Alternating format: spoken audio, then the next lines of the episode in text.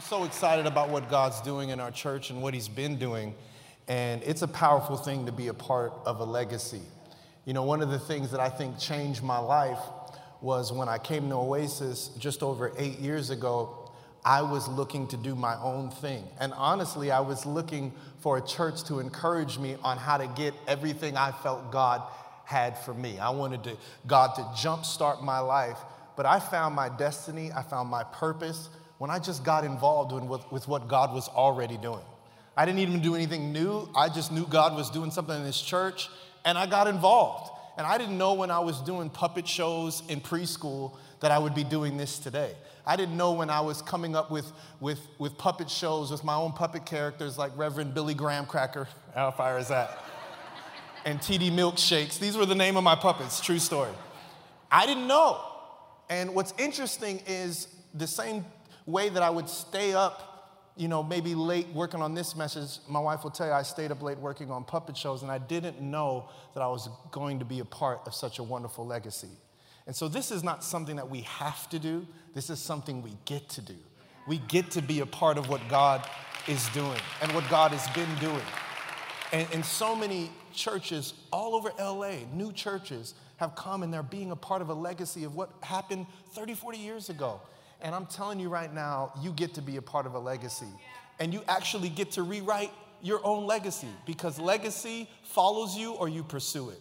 What I mean by that is maybe some of us didn't come from a great background, a great past, and that legacy and that past is always following us. We actually get to make the choice to be a part of a new legacy, one of faith, one of hope, one of peace, one of generosity, and that's what this legacy offering is all about. So prepare your hearts. We've been talking about it. And here's what I love people are already giving. We're launching it December 9th, but we're talking about it like weeks in advance. And people are already giving. They already can't wait to be a part of what God is doing. So I want to encourage you to pray December 9th. You're going to have an opportunity to give now. You can give now, but you're going to have an opportunity to give all the way through January. But December 9th, we're believing for the largest offering, daily offering that's ever come in in Oasis Church history. Can you believe that with me and pray about that?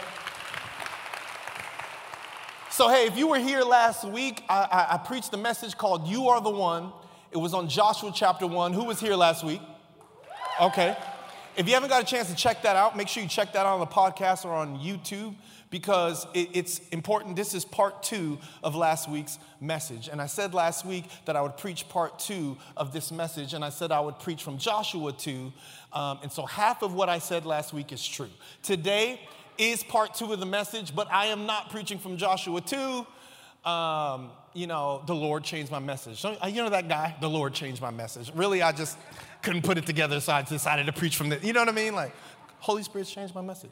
But uh, we're going to talk about Daniel chapter 5. And the reason why I wanted to do part two of this message is because I said something last week that I think needs more clarity and needs more explanation. And what I said last week is that we're conditioned to do it big. We're conditioned to do it big. I could be on staff a, as a church, uh, on a church, which I am. I could be serving my pastors, which I am. And, and there's this propensity to think that there's something bigger than what I'm doing.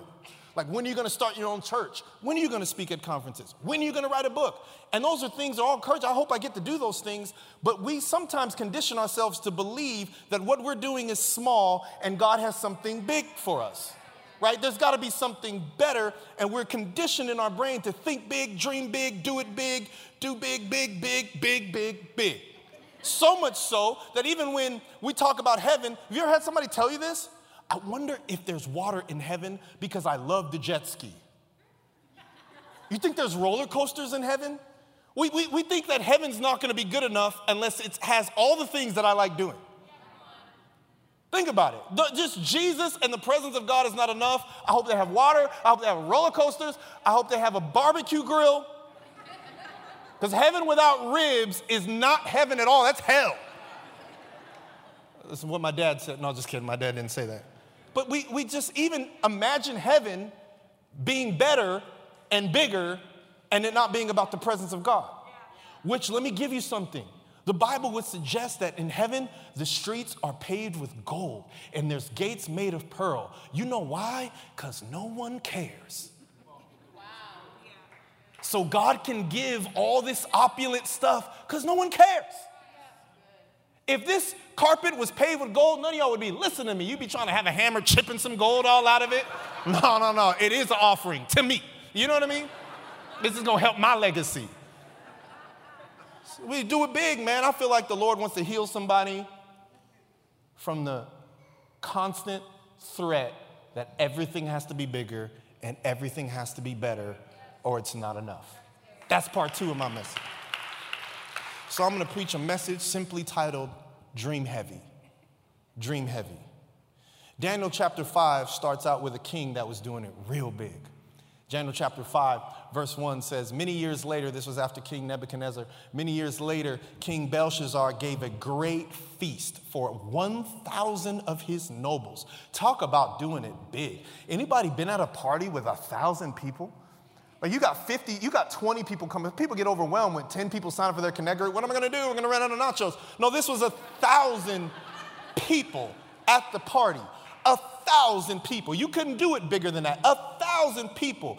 Belshazzar, King Belshazzar, gave a great feast for a thousand of his nobles, and he drank wine with all of them. You know you are doing it big when you can serve wine to a thousand people. A thousand people you can serve wine. Well, I've, I've had been at family get togethers in my family. Once we got past five people, we broke out the Olde English 800. Like, wine for y'all, but the rest of y'all, we're gonna have to make it happen. A thousand people at this spectacular party. He was doing it big. DJ Khaled was DJing. Everybody would have a glass of wine, and, and, and King Belshazzar would go, another one. You know what I mean? Just doing it so big. And if we're not careful, we would just dream of being at a party like this, and I get it, but it says that he was drinking wine with them, and while Belshazzar was drinking the wine, he gave orders to bring in the gold and the silver cups. He didn't he could have just asked. You know, he's doing it big. I don't ask, I give orders. Bring in the silver cups and the gold that his predecessor Nebuchadnezzar had taken from the temple in Jerusalem. He wanted to drink from them with his nobles, his wives, and his concubines. So they brought these gold cups taken from the temple, the house of God in Jerusalem. And the king and his nobles, his wives, and his concubines drank from things that God had called holy.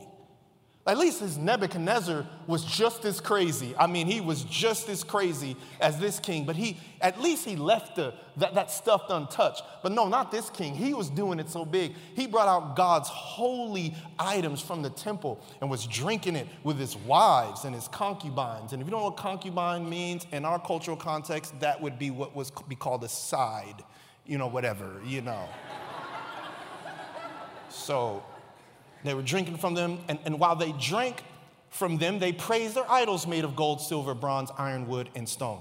Then suddenly they saw the fingers of a human hand writing the plaster, writing on the plaster wall of the king's palace near the lampstand.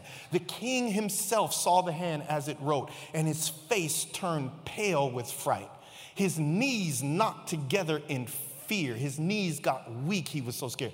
He, and, and DJ Khaled started to play the song by SWV. I get so weak in the knees, and I hardly. And Belshazzar is looking at DJ Khaled, and his knees are getting weak, and he wants to faint, and his legs gave way beneath him. And then the king shouted for the enchanters, the astrologers, and the fortune tellers to be brought before him energy and praying to the universe and the stars and Scorpios and all that stuff is not a new thing. They did that back then. This would have been the version of like calling people who know the horoscope. What did it say about today? Did it say that today's gonna be a great day? Don't we do that? We use astrology and all this stuff to make us feel like it's okay to be who we are. Well, you know how those Scorpios are. They're just crazy. No, no, no. You need some wisdom. You need to read the Bible. But they did this back then. It says he shouted for all these people and he said to the wise men of Babylon, Whoever can read this writing and tell me what it means will be dressed in purple robes of royal honor and will have a gold chain around their neck. Oh, I used to want to be a rapper back in the day, so this speaks my language. I'm gonna get a gold chain, I'm gonna get a royal. What is he saying? If you do what I want you to do, you'll do it big like me. Third highest position in the kingdom, his promise is to, that he'll get to do it big. Whoever can interpret this will get to do it big. Jesus was tempted by the devil, and what did the devil show him? He says, If you worship me, you'll get to do it big. You, I'm gonna show you all the kingdoms. I'm gonna show you everything you've ever wanted, everything you've ever dreamed. Here, is why the devil didn't bring a woman to tempt Jesus up there. I believe this is why, because Jesus wasn't gonna be married. He tempted Jesus with the things that God was gonna give Jesus. If you're called to be married, he'll bring that no good, janky brother and tempt you with him. Whatever you're called to do, the devil will say, No, no, no. I can give you what God wants to give you, just do it my way. And you can do it big, and it'll be awesome, and it'll be amazing. And there might be a thousand people at your wedding and nobody at the divorce because we went a different direction than what God. And that's not to imply that every person that gets divorced isn't following God, but hear what I'm saying. I'm talking about do you want to do it big or do you want to be with the Lord? Think about this. Belshazzar is, is, is, is telling him, um, You're going to have a gold chain. And, and but when all the king's wise men had come in, none of them could read the writing or tell him what it meant. So the king grew even more alarmed, and his face turned pale. His nobles too were shaken. But when the queen mother heard what was happening, she hurried to the bank, banquet hall. You know what's going down when mama shows up. What's going on here? Mama showed up like it's going down in here. She said, Long live the king. Don't be so pale and frightened. There is a man in your kingdom who has within him the spirit of the holy gods. During Nebuchadnezzar's reign, this man was found to have insight, understanding, and wisdom like that of the gods. Your predecessor, the king, your predecessor, King Nebuchadnezzar, made him chief over all the magicians, enchanters, astrologers, and fortune tellers of Babylon. This man, Daniel, who the king named Belteshazzar, so the king, old king, tried to change Daniel's identity but couldn't change his character. He said he has exceptional ability and is filled with divine knowledge and understanding. He can interpret dreams, explain riddles, and solve difficult problems. Call for Daniel, and he will tell you what the writing means. So Daniel was brought in before the king. The king asked him, Are you Daniel, one of the exiles brought from Judah by my predecessor, King Nebuchadnezzar? I have heard that you have the spirit of the gods within you, and that you are filled with insight, understanding, and wisdom. My wise men and enchanters have tried to read the words on the wall and tell me their meaning, but they cannot do it. I am told that you give interpretations and solve difficult problems. If you can read these words and tell me their meaning, you will be clothed in purple robes of honor and you will have a gold chain placed around your neck, and I'll promote your mixtape. and you will become the third highest ruler in the kingdom. Daniel answered the king, Keep your gifts or give them to someone else, but I will tell you what it means. Think about this for a second. Daniel is in exile. Daniel has actually had the things that Nebuchadnezzar has removed from him. And he has a gift from God that the, the king, who's janky, wants to try to pay him off to use his gift. And Daniel says, Keep the house, keep the car, you can have the Mercedes, you can have the Tesla, but I'll still do what God wants me to do.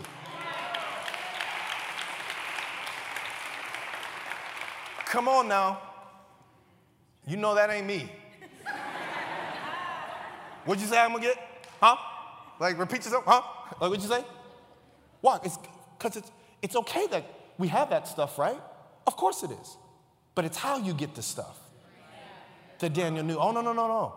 Just so you know, I got everything I need. You have stripped me of my identity, You've stripped me of my name, You've stripped me of my stuff, but I don't need it. I have the Lord. You see that statement? Then it says that he, he starts to, to tell uh, Belshazzar the, the dream. Your, your majesty, the Most High God, gave sovereignty, majesty, and glory and honor to your predecessor Nebuchadnezzar. He made him so great that people of all races and nations and languages trembled before him in fear. He killed those he wanted to kill and, and spared those he wanted to spare. He honored those he wanted to honor and disgraced those he wanted to disgrace. But when his heart and his mind were puffed up with arrogance, he was brought down. When his heart and his mind were puffed up with arrogance, he was brought down. I wonder if in every season we're not either on the way up or on the way down. Because God says that he will exalt those who humble themselves, and he will humble those who exalt themselves. So everybody who's all about doing it big and going up, up, up are eventually on their way down. And everybody just says, I want to serve God and I just love the Lord and I want to be, love my neighbor and I want to be a blessing is on their way up. And so he says he was brought down from his royal throne and stripped of his glory. He was driven from human society. He was given the mind of a wild animal, and he lived among the wild donkeys. He ate grass like a cow, and he was drenched with the dew of heaven until, until, until he learned that the Most High God rules over the kingdoms of the world and appoints anyone he desires to rule over them. You are his successor. You are in his legacy, O Belshazzar. And you knew all of this, yet you have not humbled yourself. For you have proudly defied the Lord of heaven and have had these cups from his temple brought before you. You and your nobles and your wives and concubines have been drinking wine from them while praising gods of silver, gold, bronze, iron, and stone, gods that neither see nor hear nor know anything at all. But you have not honored the God who gives you the breath of life and watch this, controls your destiny. You don't have to be in charge of your own destiny. You don't have to worry about doing it big. God's in charge of your destiny. Just honor God. He's in charge of your destiny. And let me tell you why I didn't want God to be in charge of my destiny, because I didn't want God to take me where He was trying to take me. I didn't want to be a preacher. I don't want to be a pastor. I wanted to be rich. God, Jesus, I'll follow you as long as we go into the bank. That was my attitude. Long as we're going to win a Grammy, long as we're going to get what I want. But no, no, no. It's, it's, he, he appoints anybody over whatever he wants. It's, a, it's, it's amazing. He says that he controls our destiny. So he says, So God has sent this hand to write this message. This is the message that was written. Mene, Mene, Tekel, and Parsin. This is what these words mean. Mene means numbered. God has numbered the days of your reign and has brought it to an end. Tekel means weighed. You have been weighed on the balances and have not measured up. Parsin means divided. Your kingdom has been divided and given to the Medes and Persians. Then at Belshazzar's command, Daniel was dressed in purple robes. A gold chain was hung around his neck, and he was proclaimed the third highest ruler in the kingdom. This is an encouragement to somebody in here. What, God, what Daniel denied because of the king's motives to give it to him, God let him have anyway. He still got the gold chain. And the heavens didn't open up and say, Take that chain off. For like God was like, Man, that chain is fire. but you got it the right way. You didn't care about it. You just wanted to honor me. You just wanted to give my word. You get what I'm saying? Somebody has denied, denied something that you're going to get anyway because you just want to honor God. Somebody is denied doing it big, doing it better, doing it awesome, and you're going to get it anyway because you just don't want to do it big. You want to be with the Lord. How awesome is that? It's amazing. Says that very night, Belshazzar, the Babylon king, was killed. And it doesn't say that a U Haul came and took all this stuff and Darius the Mede took over the kingdom at the age of 62. The more that I follow the Lord, and the more that I'm really dive into what Oasis is all about, is it's about not just dreaming big. Thousands of people come to church, although we have that. Amazing building, although we have that. It's not about dreaming big, it's about dreaming heavy. Here's what I mean about that there's a, there's a weight to what we do, not, not just the size, a weight.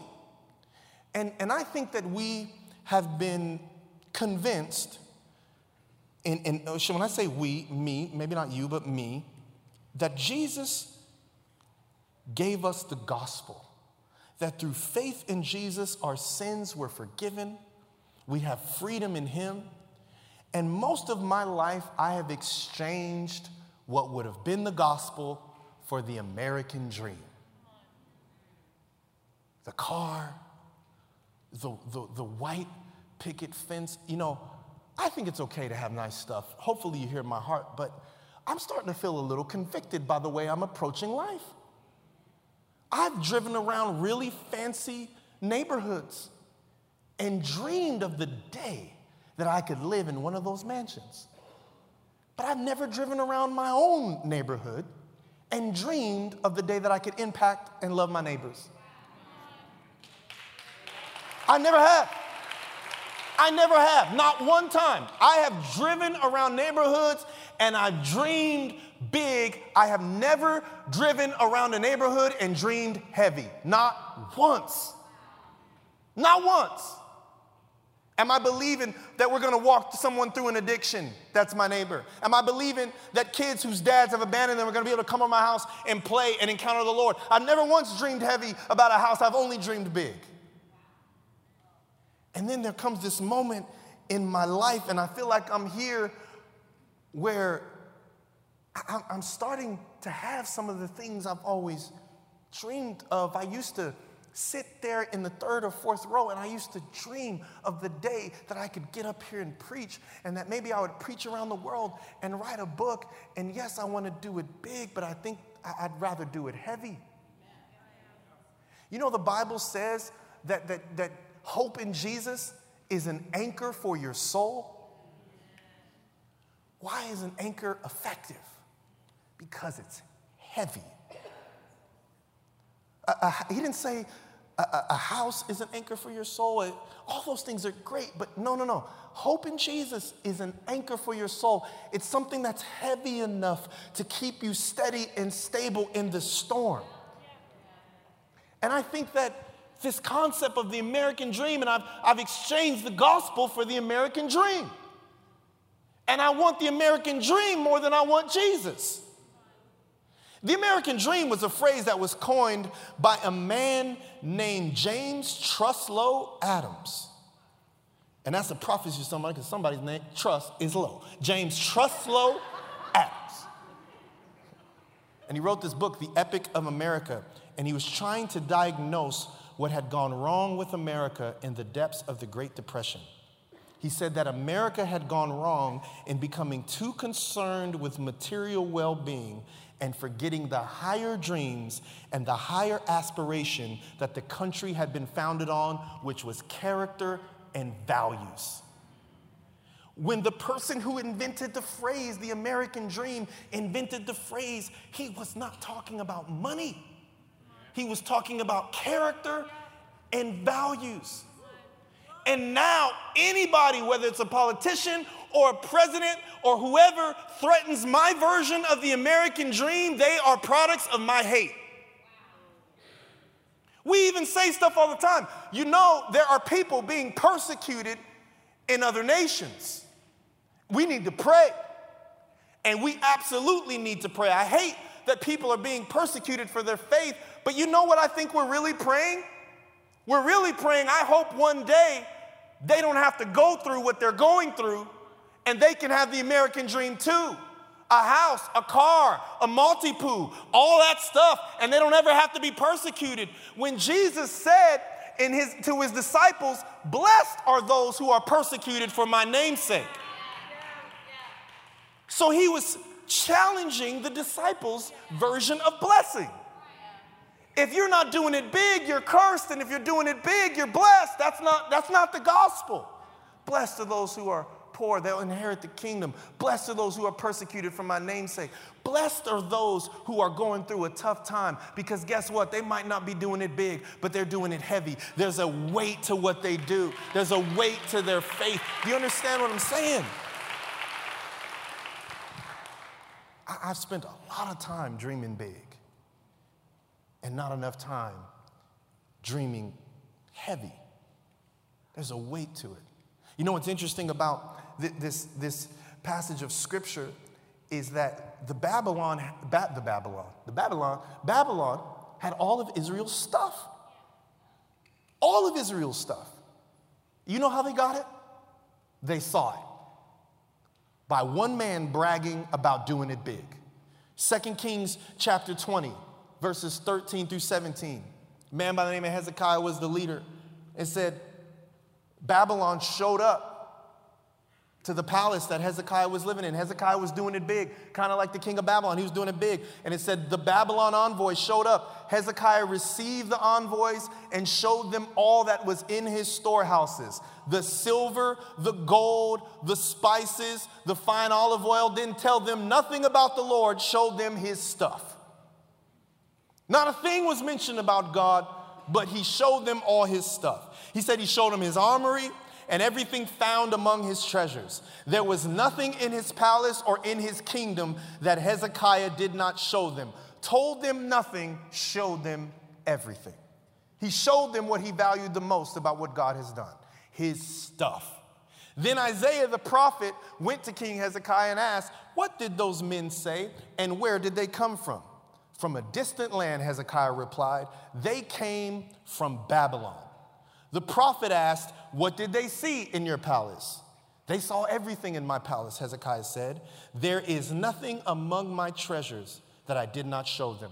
Then Isaiah said to Hezekiah, Hear the word of the Lord. The time will surely come when everything in your palace and all that your predecessors have stored up until this day will be carried off to Babylon. Nothing will be left, says the Lord. How did Babylon get Israel's, Israel's stuff? Israel bragged about it. Israel, how did the enemy get Israel's stuff? Hezekiah posted it on Facebook and Instagram. Look at me. Look what I'm doing. I'm doing it big. Sometimes in our boasting about how we're doing it big, the devil says, I'm coming to get that. You're bragging about it, I'm coming to get it. Pastor Phillips sent me a verse yesterday from Jeremiah that says, if we boast in something, boast that we know the Lord. Why? Because that's the one thing the enemy can't take from you that you know God, that you have a relationship with Him. He showed him all his stuff. He showed him all his stuff, and they came and got it. Man, I'm telling you right now, I believe that if we're to brag about something, we got to brag that we know the Lord. Think about that. Hezekiah showed all of his stuff to Babylon, and the enemy came and got it. You know, there's this story in the book of Job. If you read Job, God, the devil approaches God and says, and God says, Where have you come from? He says, Roaming the earth. And God says to the devil, Have you considered my ser- servant Job? I've given Job a bunch of stuff. I've given Job wealth. Job is doing it big. Consider my servant Job. And the enemy said, If I take his stuff and take his health, he'll curse you to his face. God said, No, he won't. I've given him all this stuff, but he, he's not worried about doing it big, dreaming big. Job is heavy, he can go through some stuff.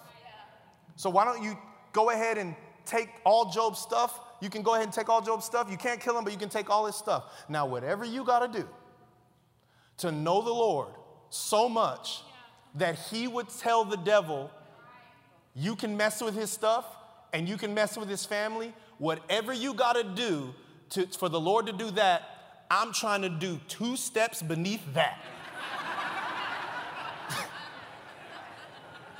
God, what, Lord, whatever Bible study I'm leading, whatever prayer I'm praying, that when the devil shows up and says, You can take out my family and all my stuff, whatever I'm doing, if that's going to growth track, I ain't showing up.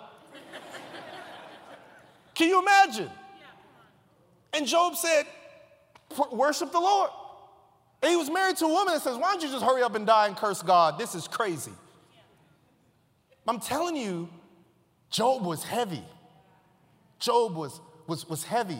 And I believe that we've exchanged the gospel for the American dream. And I hope you get all that stuff. Hear my heart, but I hope you spend more time dreaming heavy than you are dreaming big. Here's how you know you're, you're, you're dreaming heavy more than you're dreaming big. Your to be list should be bigger than your to do list. That's how you know. Your to, your, your to be list should be bigger than your to do list. That's how you know you're dreaming heavy. That's how you know. Because I got all this stuff I want to be. I got all this stuff I want to be. I want to be loving. I want to be forgiving. I, I want to be somebody. That's a great prophecy. You are somebody. Last week was titled, You Are the One. The reason why this is a continuation is because you won't dream heavy if you don't know you're the one, because you'll keep spending all your time trying to prove you're the one. But if you can receive you're the one, you'll stop spending so much time dreaming big. I have a relationship with God, I'm already doing it big. I don't need to have a, a campus with 10,000 people, I don't need to do my own church. I'm serving Oasis, I'm already doing it big. I'm with God, I'm already doing it big. I'm the one, I'm okay, I'm good. I'll take the gold chain, but if it comes the right way. Tell you something, I walk up here with a gold chain, that thing came the right way. Just know that. I'm still believing for it and my kids to go to college. In that order. No, I'm just playing. Gold chain, college. Number two, this is how you know you're spending more time dreaming heavy instead of dreaming big. You, you would know this. The world looks at your ability, God looks at your humility. We spend all this time trying to increase our ability, which is a good thing. That's dreaming big. You gotta, you gotta increase your ability. You're not gonna go on tour if you can't sing and play guitar and do all. I get it. Spend some time increasing your ability, your leadership capacity. But what about humility? Right? What about humility? What about being humble? What about doing the humble thing? What's interesting about this is, is that this is what the issue that God had. He didn't have an issue with the party. Jesus' first miracle was at a party. But when he got prideful, started thinking it was all about him, God stepped in and said, Now wait one minute. I want you to remember this. It's okay to dream big. It's okay to dream big, but it's better to dream heavy. Daniel chapter 5, 27, verse 27 has a scary verse he told him, the writing on the wall, one of it was tekel, means weighed. You have been weighed on the balances and you didn't measure up. You were doing it big, but it was light. I, I, I, didn't measure the size of your palace. I didn't measure the size of your promotion. I didn't measure your paycheck. I didn't measure your ministry. I weighed you. I'm gonna give you an example. Um, my friend Clayton, this is how I've lived my life for, for many years, even as a Christian, okay? So I want a new car. I want to do it big. God, bless me with a bigger place to live. God, I'd like more preaching opportunities. God, I'd like to write a book. I want an iPhone 10. Right? I, I, I got dreams. I, I want to do it big. God, I need more money. I want to do it big. I, I, don't, I don't like where I live. I, I, want, I want a bigger house. I want more rooms. I want a swimming pool. I, I want everything that I want, I want, I want, I want. And then we get the stuff and then we start telling people that we're blessed. Not because we're, we are, but we, we are telling people what our definition of blessed is. But Job had to learn to be blessed when his measuring tape wasn't as long as it had always been. Job had to learn to declare that he was blessed not because of, of his of the measuring how big everything was. Job had to get on a scale. And God is weighing the church right now. He's weighing me, and you can increase your weight with your character and your values and Jesus being the hope, it's an anchor that creates a weight in your life. And if we would stop dreaming so big and start dreaming heavy, God would give us the stuff that the world is calling big. This is what this is really about is that if you got on the scale and you've never been through anything, let me tell you something. I love this building. I love this church. It's cool that, the, the, that this church is filled with people. We're on a second service of the day. And you might come in here and say, Oasis is a big church. It might be. But let me tell you, Oasis is a heavy church. We got some pastors that have been sowing seeds for 35 years against all odds. And I don't want to just be a part of something big, I want to be a part of something heavy. So we come to this crossroads where you have to choose. And I'm being honest. When I first got in ministry, I wanted the big stuff that Philip and Holly had. Then I went to Africa and I realized no, this is heavy. This matters. God will weigh me one day before I stand before Him. And maybe I never got the book, maybe I never got the house in Toluca Lake, but I just want the Lord to put me on a scale. I want the Lord to put you on a scale, and your character and your values are heavy. And I hope you get on the scale with the gold chain. I really do. I hope that adds like three pounds to your weight. But I would never want anybody to come and get on the scale with a gold chain and a big house and a fancy car, and God say, I've weighed you, and you don't measure up. I want you to stand to your feet. I want you to stand to your feet.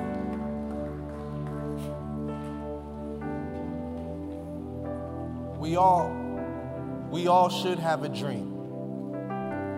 We all should have a dream. And God, I believe, is in this season where He's trying to make the church heavy. And I know you might want to do it big, and whatever your palace is in your dream, the pain and the perseverance is what makes you heavy. And God allows these things to happen. You know, the Bible says in Second Corinthians that these light and momentary troubles prepare us for the eternal weight of glory. God's presence creates a weight in the room. God's presence is heavy. Sometimes we're in worship or we're in the message and we cry because the weight of God's presence is heavy. And as a young, younger minister, I want to do it big, but I'd rather do it heavy. Because when you can do it heavy, you don't need to grab a microphone. You don't need to write a book. You walk in rooms and your presence is heavy and the atmosphere starts to shift. You don't need to do anything. You don't need a to do list. Your presence makes it heavy. God's presence is here. He's not doing anything, He's just in here right now being heavy. When Pastor Philip talked about the Holy Spirit, the Holy Spirit is heavy. Heavy with the character and the holiness of God. And somebody needs to exchange their thought processes today and move. It's okay to dream big, but somebody needs to start dreaming heavy. Start dreaming about the man of God you could be, the woman of God that you could.